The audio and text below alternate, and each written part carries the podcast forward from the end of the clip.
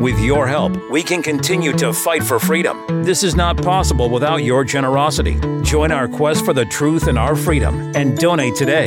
Simply go to tntradio.live. Welcome. Welcome. Welcome. Welcome to the Dirk Pohlmann Show on today's News Talk Radio, TNT.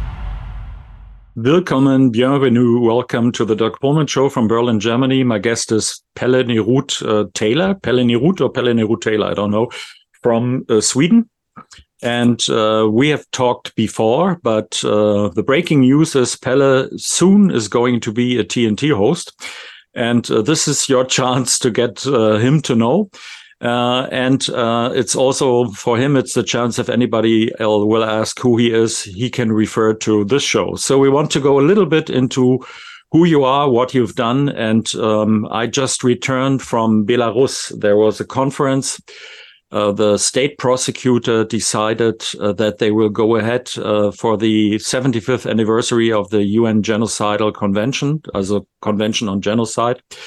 Um, that uh, that might have been a little wrong what I said before. So the Convention on Genocide, um, um, uh, and it is, was very interesting in connection to what's happening in Gaza right now because. Uh, we all know about the Holocaust and uh, the Shoah, as it's also called, um, but I really learned um, in the last year a ton about the genocide in Belarus, which is probably um, in terms of uh, connected uh, being connected to a war, the worst that ever happened. It's 33 percent of the population and mm. rising intentionally, planfully killed by the German forces in World War II.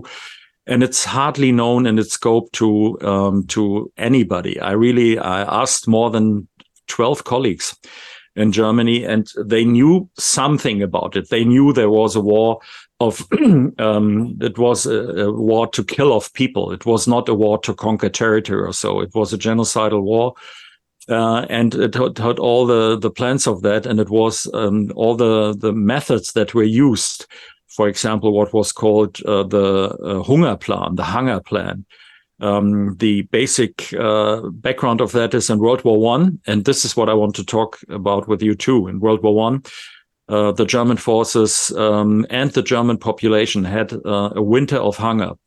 And that was engraved into the German uh, mind. So the Nazis did everything that in World War II it would not be the same because the amount of food produced in Germany would hardly be enough uh, under uh, under terms of war. Mm. So mm. they stole what they could get from, especially Ukraine, because of the black soil there hugely fertile, the best ground in, in the world probably, and uh, transported that to Germany. And they intentionally planned to kill about 30 million people by hunger.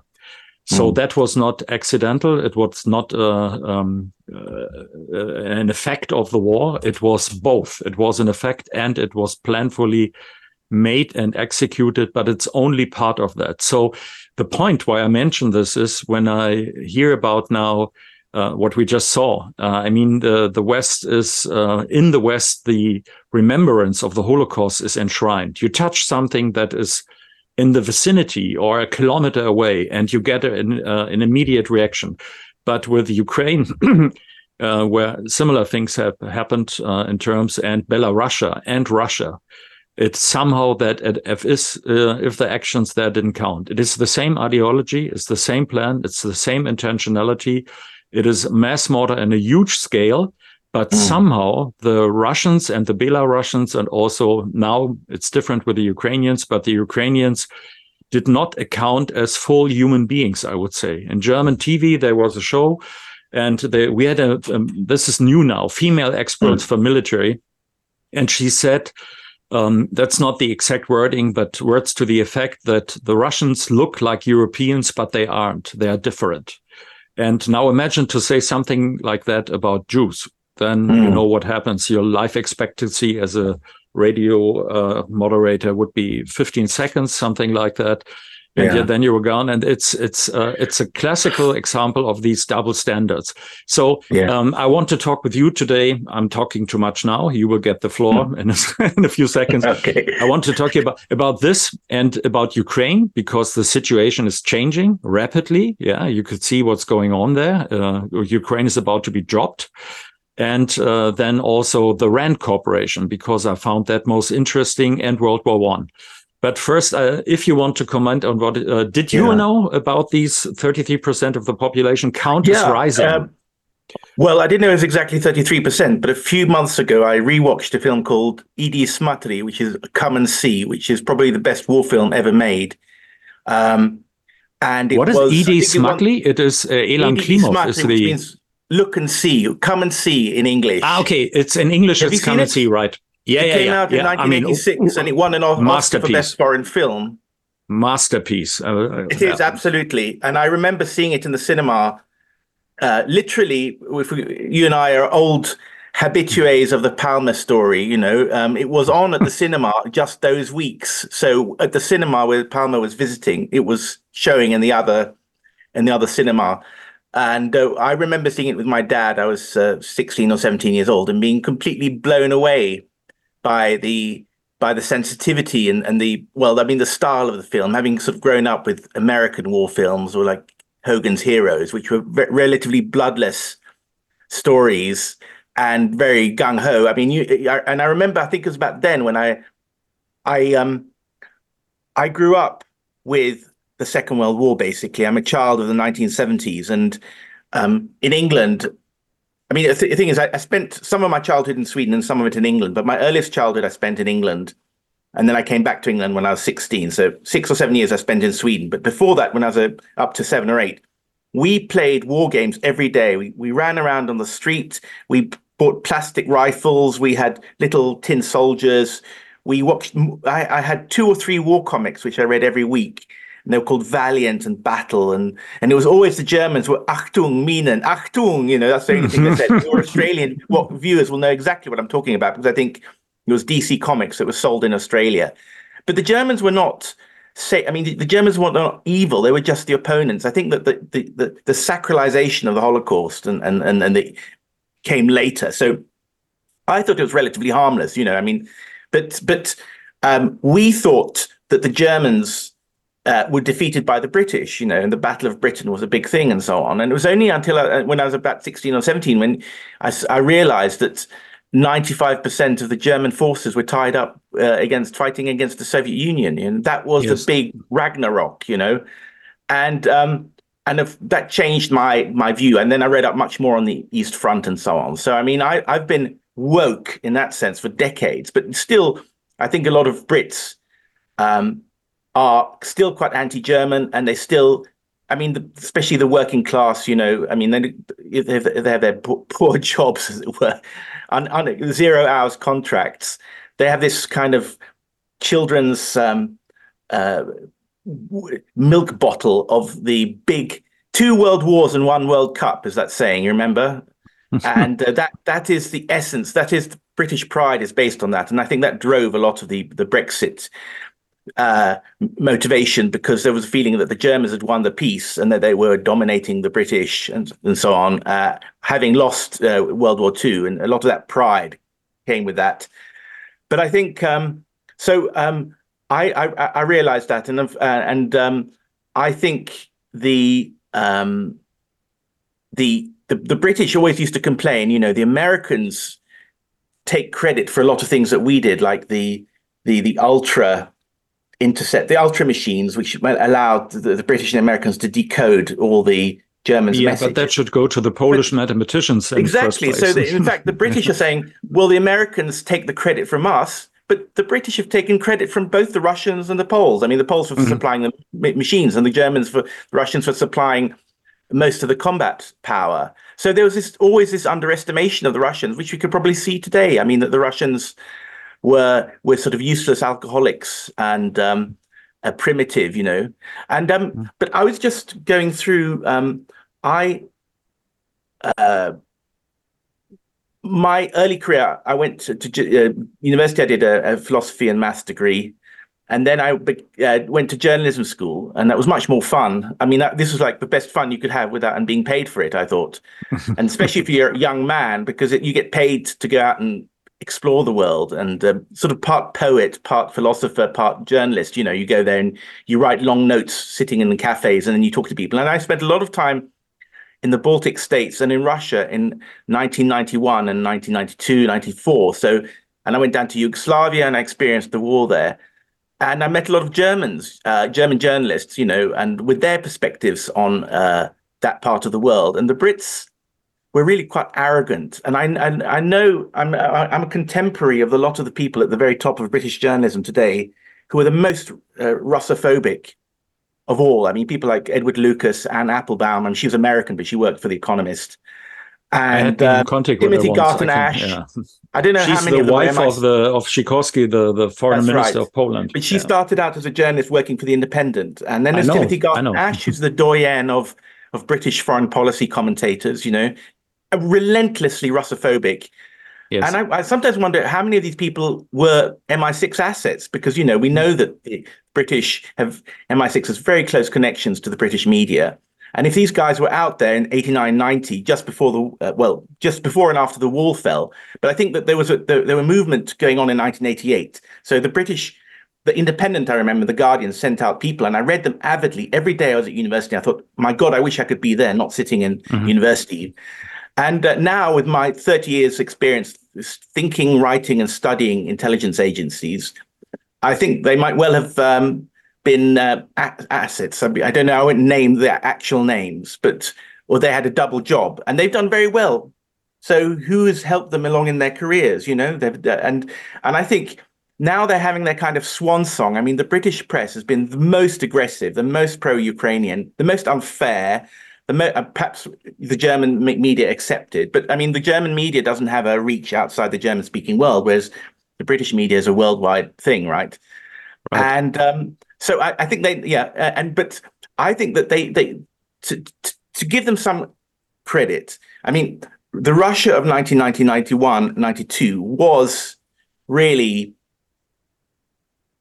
you know down in the dumps and um, i say this because literally about four days ago i was going through an old novel which i never published but which i'm trying to get published now and um, it's because I, I, knew that i was going living through a significant period of history. It was like Germany 1945. I mean, nothing worked. Everything was in rubble. I mean, but there had been no war basically, but the Russian army was pulling out.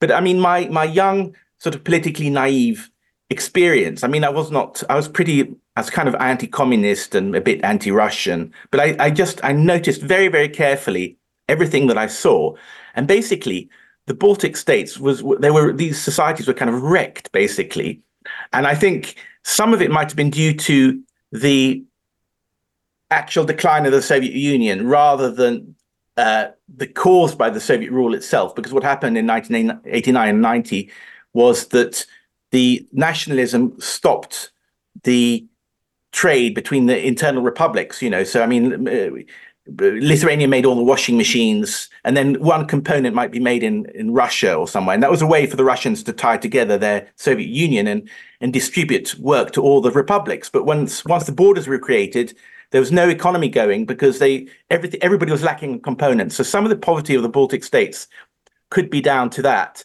But I, I, know that the Balts, again, I mean, uh, uh, the Balts of my age now, a lot of them were young or students or whatever, and I sort of hung around with them in a way. Or, I mean, I, I was aware of them. We're part of the same generation. And they blame everything on the Soviets and, and on the Russians and, and everything. And um, I think that some of the, the young British journalists who are now in very senior positions judge, they might have spent decades in the UK. Um, uh, but they still think the Russia of 1992 is the Russia of 2022. Uh, but I, I, I, haven't been to Russia for a long time. I mean, I, I, I gave up being a East European correspondent when, let's say, around 2000 or something. But I, I followed events quite closely. But uh, what I see from YouTube videos of um, of Russia now from kind of Russian journalists speaking English is it's a very looks very modern, you know, and very totally different from the Russia I experienced. And maybe it's just a Potemkin facade that they're putting out. I don't think so, but I mean the, the no, supermarkets. No, it's not. Packed. It's not. It is if you. Uh, I've been there um, from this about the time that you left. I've uh, started to to travel to that these places, and you could see. Uh, I mean, Russia in the in the time that you are describing, that is the abysm of Russia of all time, even for the Russians themselves. Uh, so Stalin is uh, uh, is a uh, is a leader. If you go to to Moscow and you look yeah. at the place where his grave is, then you will notice there are always flowers, yeah, and a lot of flowers. So Stalin is held in high regard. But uh, the Yeltsin years is when Russia lost everything. It lost order. It lost its pride. It became the caricature of capitalism that they once depicted the West to be and yeah. it was it couldn't get any worse and it's not that so one of the things that um, uh, if you want to be a Putin understander, as it's called in Germany, that is an insult where I think every journalist should be one. Yeah. yeah well, yeah. that's our top. Um, then you see that the pride is back in Russia and that it works. And uh, you, they try to do sanctions and so on, but it all doesn't work. Russia is on its feet and it doesn't stumble. It's uh, it's quite strong. It's quite strong and it's going well and people have confidence. So that is a completely different picture. If we talk about Germany now, then you could say we are on the decline. Uh, everything is in shambles. Mercedes Benz is contemplating to leave the country. Can you imagine that? Yeah. So. Wow. What kind of flag will we have?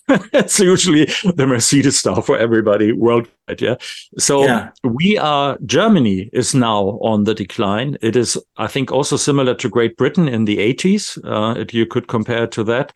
So mm. things have been shifting. It's a tectonic shift, and as you described, uh, and but I always noticed that the attitude, um, the what I found find find strange is I've also a lot of friends in the United States that I can talk to, and I see how easy it is to re uh, to um, to reinstate all the the ideology compartmental knowledge about Soviet Union to switch it over to Russia when in fact it is a different uh, it's a different state it's a different attitude but uh, the anti-communist propaganda of the Cold War is uh, very vivid now uh, in these times where but things are of course not the same they're not the same in the West anymore the whole West is in trouble and Russia is not the sick place, not the tanking, the filling station with nuclear weapons, like uh, I think Obama once called them. Yeah.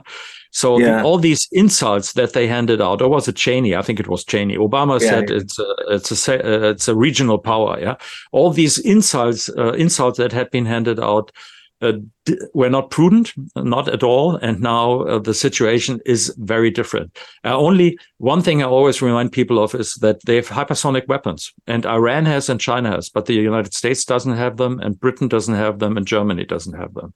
So you can see, even in terms of engineering, um, it's uh, the, it's a completely different story now. They they're pumping yeah. out. They have brilliant engineers. They're pumping out stuff, mm. but we we uh, so it's not only German arrogance, which is famous, but it's European, it's Western arrogance, and it doesn't fit mm. the reality anymore. Yeah, I I um um I noticed, sorry, Pelle, this is something yeah. that you will notice also soon. We have uh, 20 past the hour. So this is the time for the advertisements. This and 20 to the hour we break now. I have to interrupt you. We get back to that. Keep your mind. TNT Radio's Timothy Shea. The double standard is out there. It's so obvious. It's so frustrating. Eric Holder gets held in contempt of Congress for defying a congressional subpoena. Nothing happens. Obama's DOJ didn't pursue it. Steve Bannon and Peter Navarro defy a congressional subpoena. Joe Biden's DOJ criminally prosecutes them. Criminally prosecutes them for defying a congressional subpoena. And now we've got congressional subpoenas of Hunter Biden and James Biden, the resident's brother. And guess what? Nothing's going to be done by Merrick Garland, Barack Obama, Joe Biden's DOJ. That's right, I said Barack Obama. Obama's the shadow president. He's not the one pulling the strings. He wasn't pulling the strings in his own administration. You know, Valerie Jarrett was his minder. Where is the Iranian born Valerie Jarrett these days? Haven't seen or heard much of her. It's because the Democrats are smart. Timothy Shea on today's News Talk, TNT Radio. Radio works because of its ability to personalize to the listener. What's exciting these days is that people are rediscovering it. You know, people are really rediscovering just how powerful radio is, how ubiquitous it is. It's in our cars, it's in our homes. There are so many new ways to access it. It's everywhere. To find out more, go to tntradio.live. The human mind is like a computer. No matter how efficient it may be, its reliability is only as great as the information fed into it. That's a campaign promise. Tell us the truth. Tell us the truth. We mandate that the truth be told. You're hearing it. TNT. Yeah, this is Dirk Pohlmann with the Dirk Pohlmann show and Pelle Neroth, and he was we're talking about really this tectonic shift in the importance of the of the big blocks of power and uh, the end of the unipolar world. But go ahead, Pelle. You wanted to say something. Projects that I'm working on are sort of anticipate that. I mean, I think that um, I sometimes think when when we've lived um, in a 20th century, which was the Anglo an Anglo century. I mean, Anglo meaning Ang- British and American, and they've victors. One thing we can all agree on, even though we de- disagree on the specifics, is surely this: that victors write history, and so the the um, the reason why. I mean, we know that the, the Americans, the Anglo's, have carried out dozens of coups since World War II including against, I mean, Australia, Gough Whitlam in 1975, there was that controversial mm. thing. Gough, Gough Whitlam was sort of the Olof Palme of Australia, you know, and he disappeared under very dis- suspicious circumstances. But I mean, uh, scholars talk about the dozens of coups, but somehow all that, the memory of all that is wiped out by the, the great good wars, of World War One, World War Two, basically. That trumps everything. And the, and, and the Holocaust, which makes Germany into the unique evil, and the, the British of course, just like the, I don't think the American uh, Lincoln was fighting for slavery; he was fighting to extinguish um, the the rights of the states. Um, but it became retrospectively a moral cause, and so so uh, the the and so let let us take that because yeah, I don't want to challenge that that the, the World War II was the good war and Hitler was extremely evil, and and but you know I think that um, the we can't we we we do need to examine uh, some of the British and American misdeeds, um, not necessarily against. I mean, I'm not. I'm not. Um, if I was an Indian, I'd be writing books about the the great famine in Bengal. You know, but mm. uh, if I was Nigerian, we talk about the and they've they've taken up a lot of the space. But you can also write an anti-British book from a European or even a German perspective, um, or and because I think that or or a Russian perspective, and I think that the Russians, if they knew about the how World War One actually panned out and the origins of World War One panned out, I don't think they're sufficiently aware. I think the Russians tried to avoid talking about World War One because, in a way, they were the bad guys in World War One for reasons I will explain. And it, um, yeah, they they they didn't really. I mean, they talk about the Great Patriotic Wars. That's their big thing. But yeah. the parallels between the 20 years running up to 1914 and the 20 years running up to 2014 are quite interesting. Or let's say, because what you had was, I mean, Germany um, this was my Corona book, as it were. When I um, when I the more time I spend in Sweden, the more sort of certain memories of England become pronounced, you know, and certain certain aspects. You you you you move away from the sort of daily grind and the advertising and commuting on the tube and daily conversations in the pub, and you think, what what what is England really about? And the thing I found myself missing and thinking about a lot was the sad memories in autumn coming up uh, for the November 11th anniversary of Armistice Day, you know, and it's a big ceremony. I think, I don't know if it's, it is in Germany, but I, I know it is in Australia and Canada and Britain and France. When you have two minute silence in front of the cenotaph in Britain and people remember the dead of World War One and later all wars. And, you know, the cenotaph is this uh, monument in the center of London in Whitehall, which is the government street. And uh, if all the British dead in World War One marched past the cenotaph. It would take three days of non-stop marching, and the British only a fraction of the number of British died compared to the number of Germans dying. Mm. It was a much worse war for, for the British than the Second World War. The Second World War was seen as the easy war because the British didn't fight so much. I mean, the Battle of Britain, hardly anyone died. And um, then they fought in the desert, which was a gentleman's war between Rommel and the British. And then the Germans obviously were fighting the Russians, and that was the big savage war where people committed huge human rights violations. But the British American, British German conflict was relatively chivalrous. They respected each other, and uh, so the British always have a positive memory of that. And I can't remember. I mean, Googles will cite me uh, as being, but I think let's say three hundred thousand war dead, and in World War One it was seven hundred or eight hundred thousand war dead. But this this thing about the trenches and going over the top and into the German machine gun fire and kicking a football against the German trench so that you get all the lads running up with you and then being just mown down. All that is extremely deep in the British folk memory, and uh, it's a sad it's a sad event because it's not triumphalist at all. Unlike a lot of what what else you see in Britain, I mean the British, it's a very deeply sad event. And I remember on the 11th of November, sitting here in, in, in peaceful Sweden, which hasn't had a war for 200 years, and telling our neighbours, well, you, she said, "Why are you a bit sad and thoughtful?" I said, "Well, it's the 11th of November today," and she said, "Oh, is that Pippi Longstocking's birthday?" so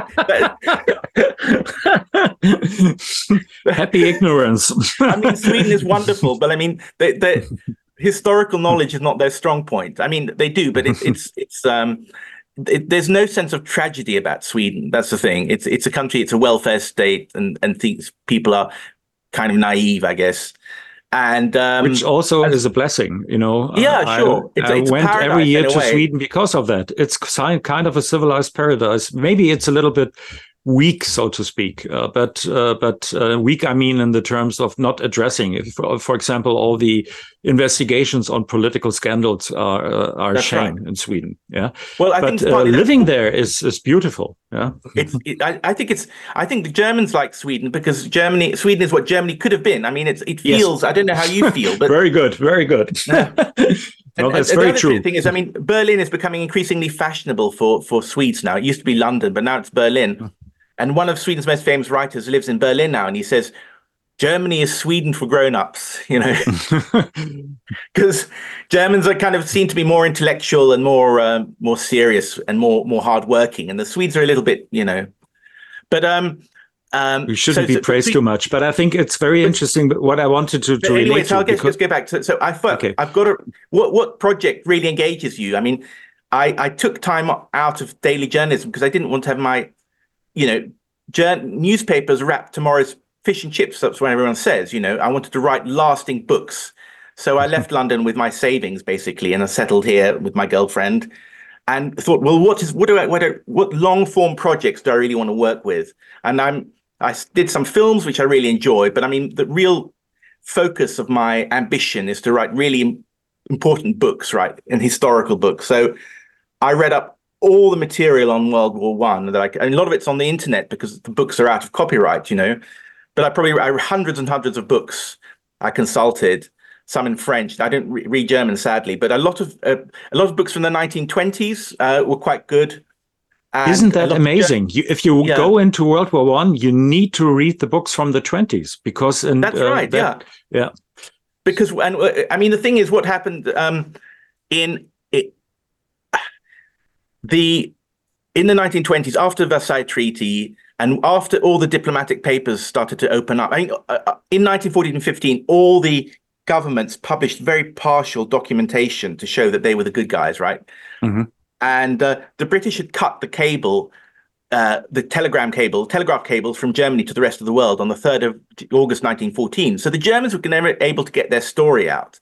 And I think partly, literally, they communications, physical communications problems. And then the German mindset is kind of too honest, maybe, or too pedantic, or whatever. And the British have always been much better salesmen and bullshitters, if you like, of ideas. So they they won the war of opinion throughout the war and immediately after. But in the 1920s, you had not only German scholars. I mean, they had a vested interest. You know, people, right, well, nationalists or whatever, saying we are not the guilty ones. Um, at, or we're not guilty at all. There's a case for that and we are only partly guilty. And there's a strong case for that. I mean, I think that's indisputable.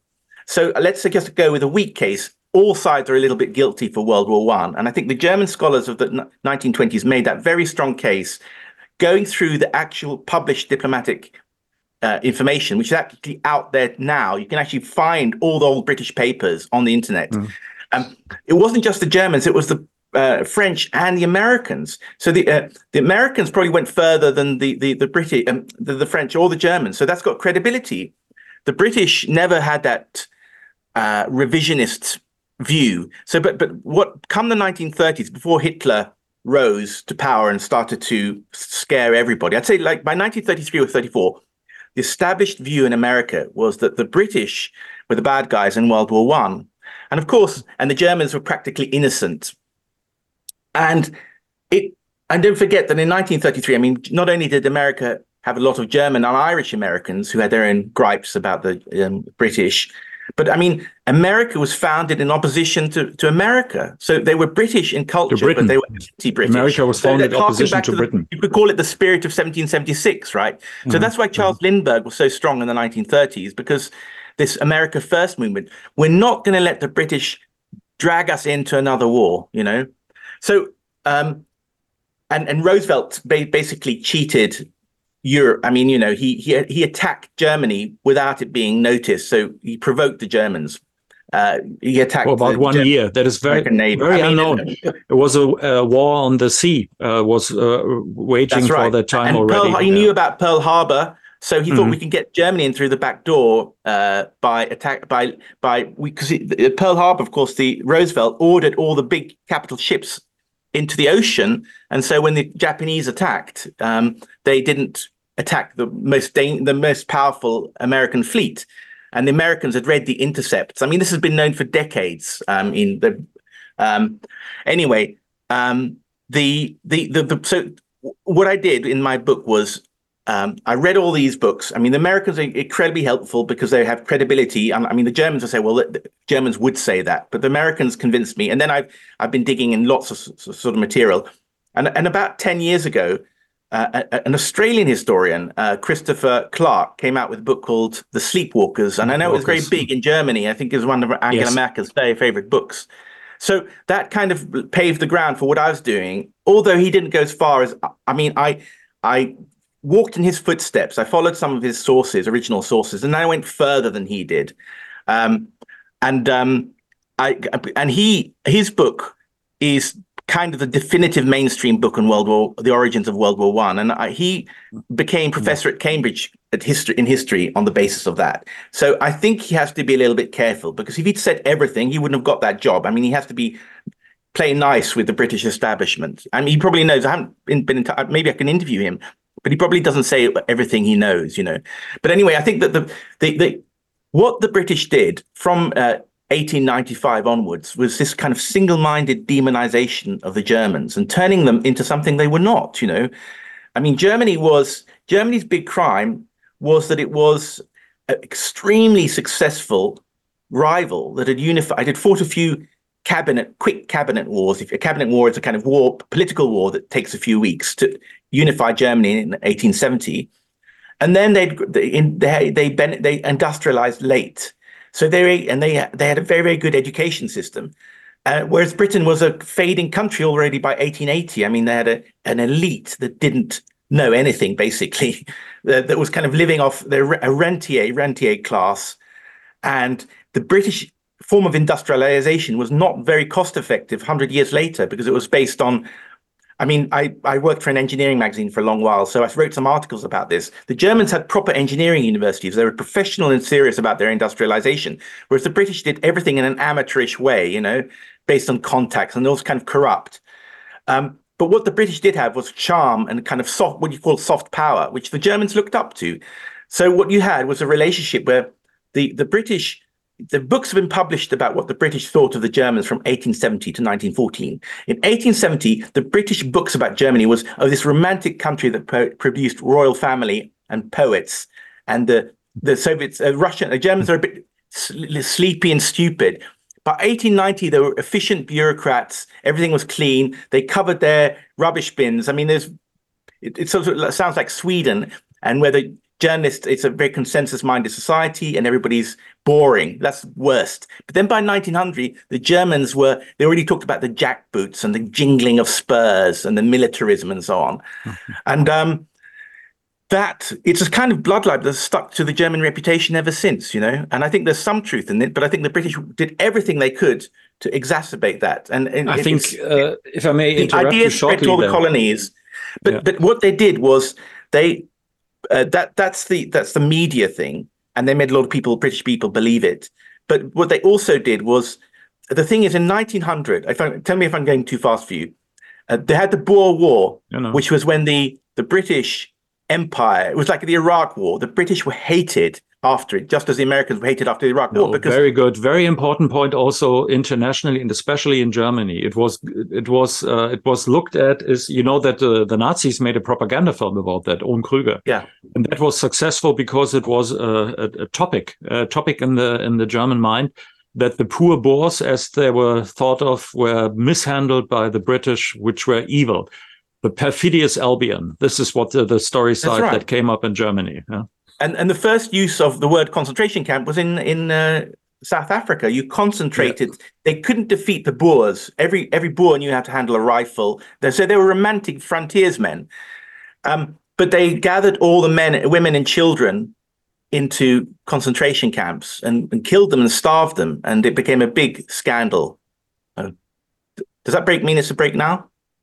Yeah, if we need to take yeah. a break, I just wanted to okay. one thing that I think is important. Germany was smaller than Great Britain, but its uh, yeah. economic power was on the rise. It's a little bit like yeah. China, USA today. Well, it's a, it's, it was you know Germany like this and exactly and and, and uh, exactly. Britain like that. And with each year that passed, the situation would get worse for the British. So exactly war. That is the thing. That's right. Let's talk about that afterwards. But I'd like to get into uh, today because. I think there's a similarity, and I think exactly. we both think that.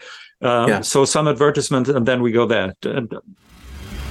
With his expert analysis and opinion, this is TNT Radio's Timothy Shea. This is so obviously a PR-driven false narrative psyop. It's hard to believe anyone could buy it, much less get excited by it. But I guess they're right. You can fool some of the people all of the time. I'm talking, of course, about the latest love of the decade, Taylor Tay Tay Swift, who was elevated to stardom by singing whiny songs about all her failed relationships, and Kansas City Chiefs tight end and Pfizer vaccine shill, Travis Kelce. This isn't a romance. This is the Hollywood music industry and the NFL combining to push Joe Biden across the finish line next November. And along the way, Tay Tay's gonna get the job done by pushing abortion. Her traditional audience was preteen girls, and she's trying to get that a little older demographic, the voting age demographic. Will it work? Time will tell. I just hope that people wake up before it's too late. From MAGAInstitute.com, this is Timothy Shea for TNT Radio. The next time you think you can illegally handle your mobile phone while driving and get away with it, think again. Phone detection cameras are in operation on New South Wales roads. Hello. So if you're driving and illegally handle your mobile phone, you can stop it or cop it. You're listening to Dirk Pohlmann on today's News Talk, TNT Radio. And my guest is the future TNT host Pelle Neroth, um, and we were deep into World War One, and I wanted him to make the connection also to the current situation because I think we both think there's astonishing amount of similarities. Yeah, it's like history doesn't repeat, but it rhymes, as Mark Twain once said. But you you go, ahead, Pelle, with your thought. Yeah. Well, well, the thing uh, the Boer, the Boer War, um, which uh, created some of the best Australian films ever made. There's one film called Breaker Morant. I think many, many. I think it's American uh, Australian Film Library. It's it's said to be the best Australian film ever. It's about a, a guy who dies a martyr's death. I think. Anyway, um, the Boer War had the effect of uniting France Germany and Russia against Britain, and there was the the the Britain. What the basic thing, you, the anything you need to know about the British worldview is that they are terrified of a continental alliance against them. The Americans mm. have inherited that fear. An, an alliance between Russia and Germany, or an alliance between France and Germany, or France, Germany, and Russia. And they will do everything to try and break that alliance because Russia has the land and the resources and the labor power, and Germany has the know-how, the intelligence, the engineering skills, and France has the whatever culture. But I mean, what ha- what happened in, the, the the French brilliant engineering actually, too. Don't underestimate the French that's engineering. True. Okay, yeah. so the French the French and actually um, planned a war against Britain to start in about 1901 because they'd just been humiliated in Africa there's something called the Fashoda incident, and the, the British had basically won the war over Africa. They colonized most of it, and the French were licking their wounds, and they were very proud. So they tried to get the Germans and Russians to join them in a war against Britain. This was in 19, 1899. They failed to do that. Uh, there, were, there were plans for landing in Boulogne, right? And not for leaving Boulogne and landing in Dover. And and but the, who who stopped it? Because the Kaiser, Kaiser Wilhelm, said no. Wilhelm was very very pro British. Okay, because his his mother was English and he loved the British. The British didn't Family love affair. him. yeah. So he he said that he became a butt of jokes.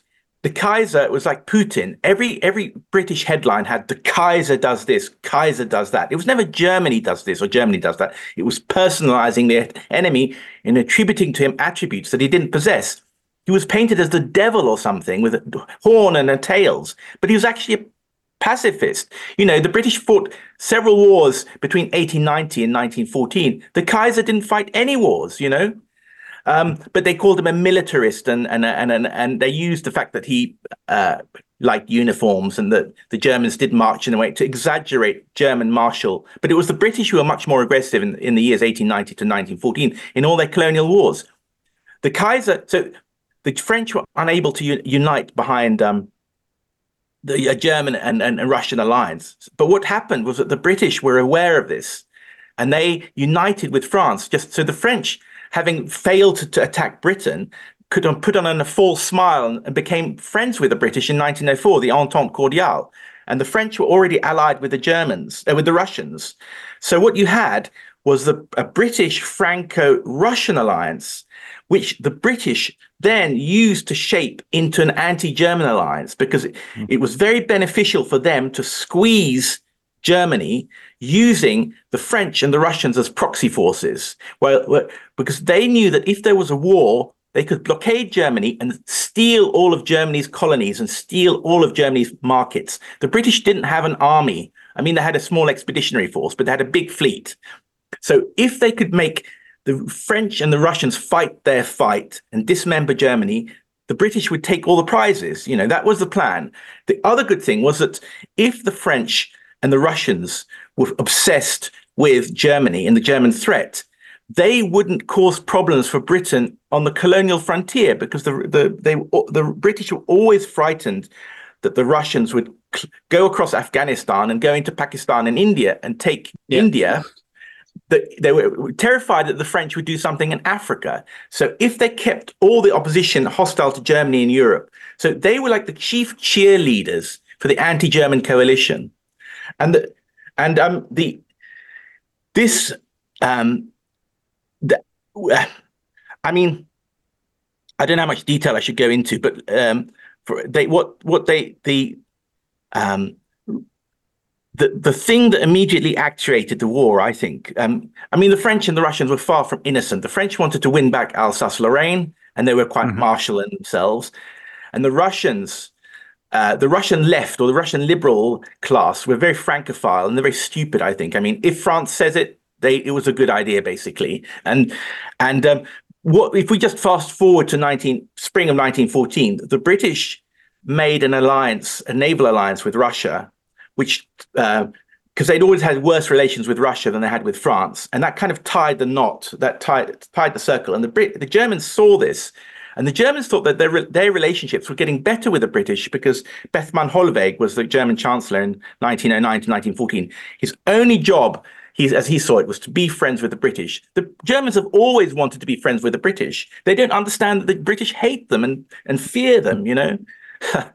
and uh, you know the German elite spoke English, and they went riding foxes with hounds, and they imported British magazines, and and it's pathetic when the the Germans were closed out of the um, of the regatta in the Isle of Wight, um, uh, where King Edward uh, attended. The, the Germans set up a replica regatta in Kiel, modeled, and they imported British sailors and British girls who could sit on the decks of the ships speaking in aristocratic English, you know. and um, the um, anyway, so the, um, the British uh, tied this knot. And the other thing is, uh, which has been, also been known for decades, is that well, we know that the assassins in Sarajevo were backed by Serbian military intelligence, a guy called Dimitrijevic. Okay. Mm, what hand, is less yeah. known, and it was the harder link to establish, is that the Russians sponsored the uh, Serbian intelligence. So there was a connection there. And the in July 1914, um, the Russians and the French moved into position at the same time as this assassination took place as a kind of triggering event.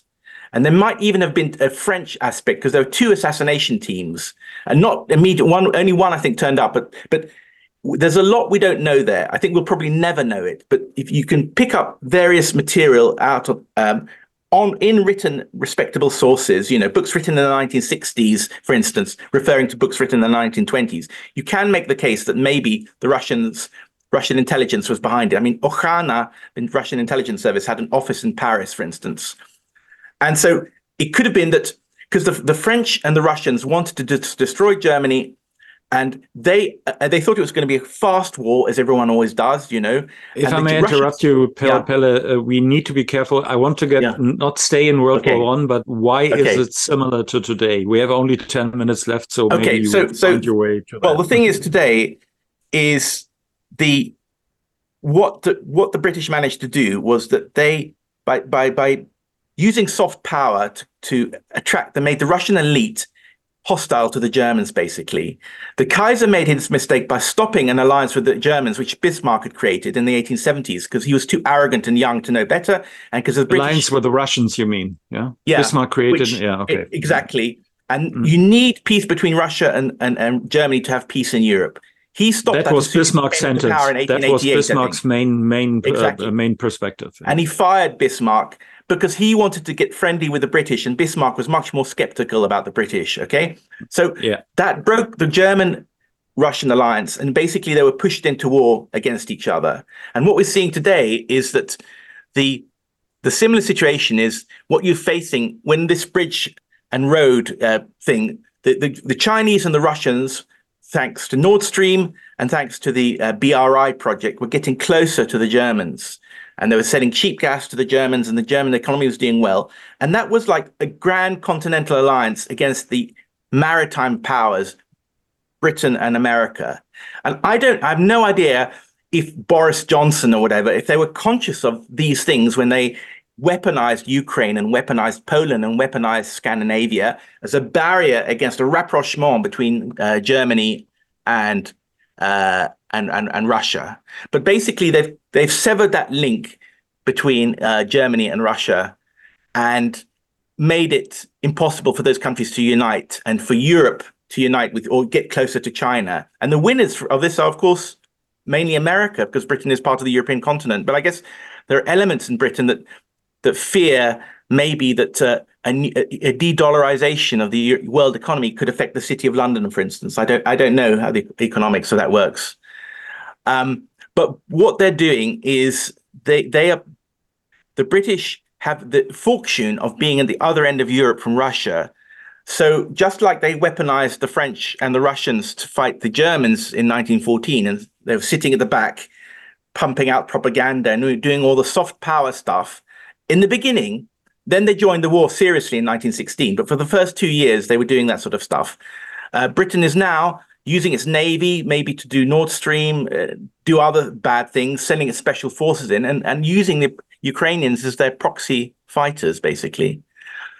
And I think what what I the biggest thing I fear is that there's going to be a new Franz Ferdinand event. That is, some leading Russian official could be assassinated, maybe by a Ukrainian. I mean, they, they do it. They're crazy. And uh, that would spark World War Three. I mean, the Russians have been very controlled and very anti-escalatory.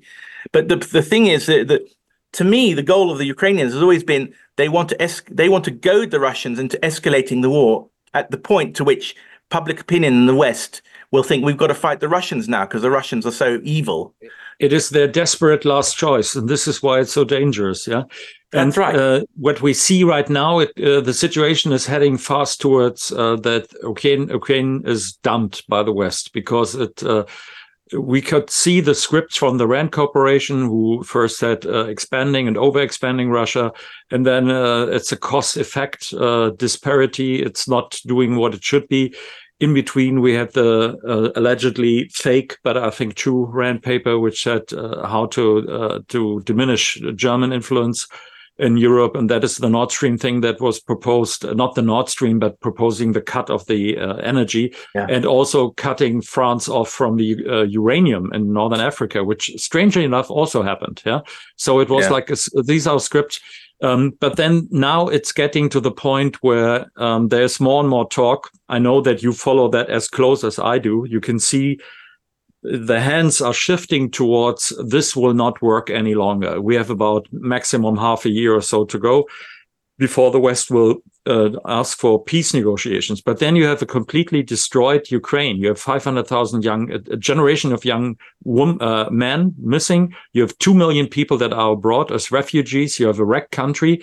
And then what is, what is next there? So this going to be the Chile of uh, the 21st century. The Americans had Chile after Pinochet and made it a, a neoliberal uh, super experimental field. The Chicago boys were there as they were there when you were in Russia. They were trying to to, and now it's the the von Mises and Hayek people who uh, are trying to get a hold of uh, Ukraine. I even thought if the uh, Kolomoisky, uh, the the yeah, I didn't yeah. understand why they would work with Nazis. But of course, right. if you think that you want a, a, new playground, then to have the playground clean is a uh, is not the yeah. worst situation that you have. What is your take on what's going on now there? We have about five more minutes. Yeah. Well, uh, I don't know. I can't tell you closely about it. I mean, I, I, I read uh, Russian and Ukrainian events all the time and every day, but I mean, I, what I heard is that, that BlackRock are already buying up large tracts of agricultural land, and BlackRock BlackRock yes. is one of the world's largest hedge funds or, or investors. And, and I can well believe that fertile soil is a big thing in uh, in the in the markets right now. It's also that's right. Biggest landowner of all is uh, uh, Bill Gates. So you see yeah. what's going on there. Big money that's is going into agricultural fields. Yeah, exactly. And I think that um, you know, a lot of building companies are looking for uh, possible uh, opportunities. And I don't know. I mean, maybe uh, mass migration of various groups, uh, favored groups that um, the oligarchs can control and shift around, um, because it's in Europe and it's potentially close to European markets, and it's. Um, I th- and I think obviously the whole thing about the Ukraine project was that um, the the Russians felt threatened because the West wanted to use Ukraine as a template. Let's say a country of 30 million, uh, which is totally under the West's thumb, will slice up Russia into five republics of that size and run it in a way that we're running Ukraine. And so sometimes, so somehow they want to make that attractive, and mm. and I, I, think that also that this sort of cultural warfare against the Russian culture. I mean, you're using a Ukrainian culture and you'll you'll big that up and you'll boost that. And of course, for the Russians, it's a kind of insult because they always saw the Ukrainians as the little brothers, and suddenly they're talking big and oppressing the Russians because they say, "Well, we're Western, and you're orcs, you're beasts." You're, they're Orientalizing the Russians in a way, uh, just like. Uh, uh, mm. Edward Said talked about the West doing to, to the Palestinians and the Arabs, and it's an incredibly provocative to the Russians to do that, you know, because they're a proud and big culture.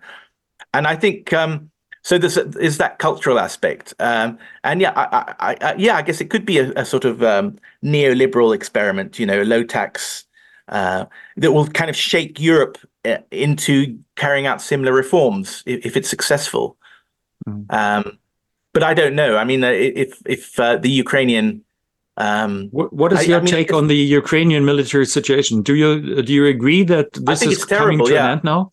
I, I, do. Yeah, I think the Russians have done in three different armies, and the Russian Ukrainian um, TV channel One Plus One actually revealed the true Ukrainian uh, casualties, 1.2 million, and I guess that's I, I, I think it's missing in action wow. and killed. So that's actually okay. much higher than what even uh, Macgregor talks about. He talks about 500,000, and then they yeah. quickly took that down again.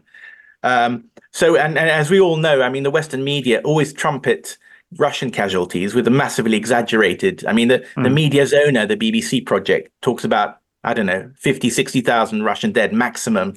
So, given the artillery attacks and the air superiority the Russians have, it's not surprising if Ukrainian deaths are, you know, much, much higher. So I think yeah, the war is you know what over. we hear is what we hear is uh, that uh, British military intelligence gave you the following numbers. And they get it directly from Ukraine and uh, just uh, hand it through. And this is what we are fed as truth in Germany. So we're even in a more propaganda bad situation about news. Yeah, um, yeah. But uh, uh, is there?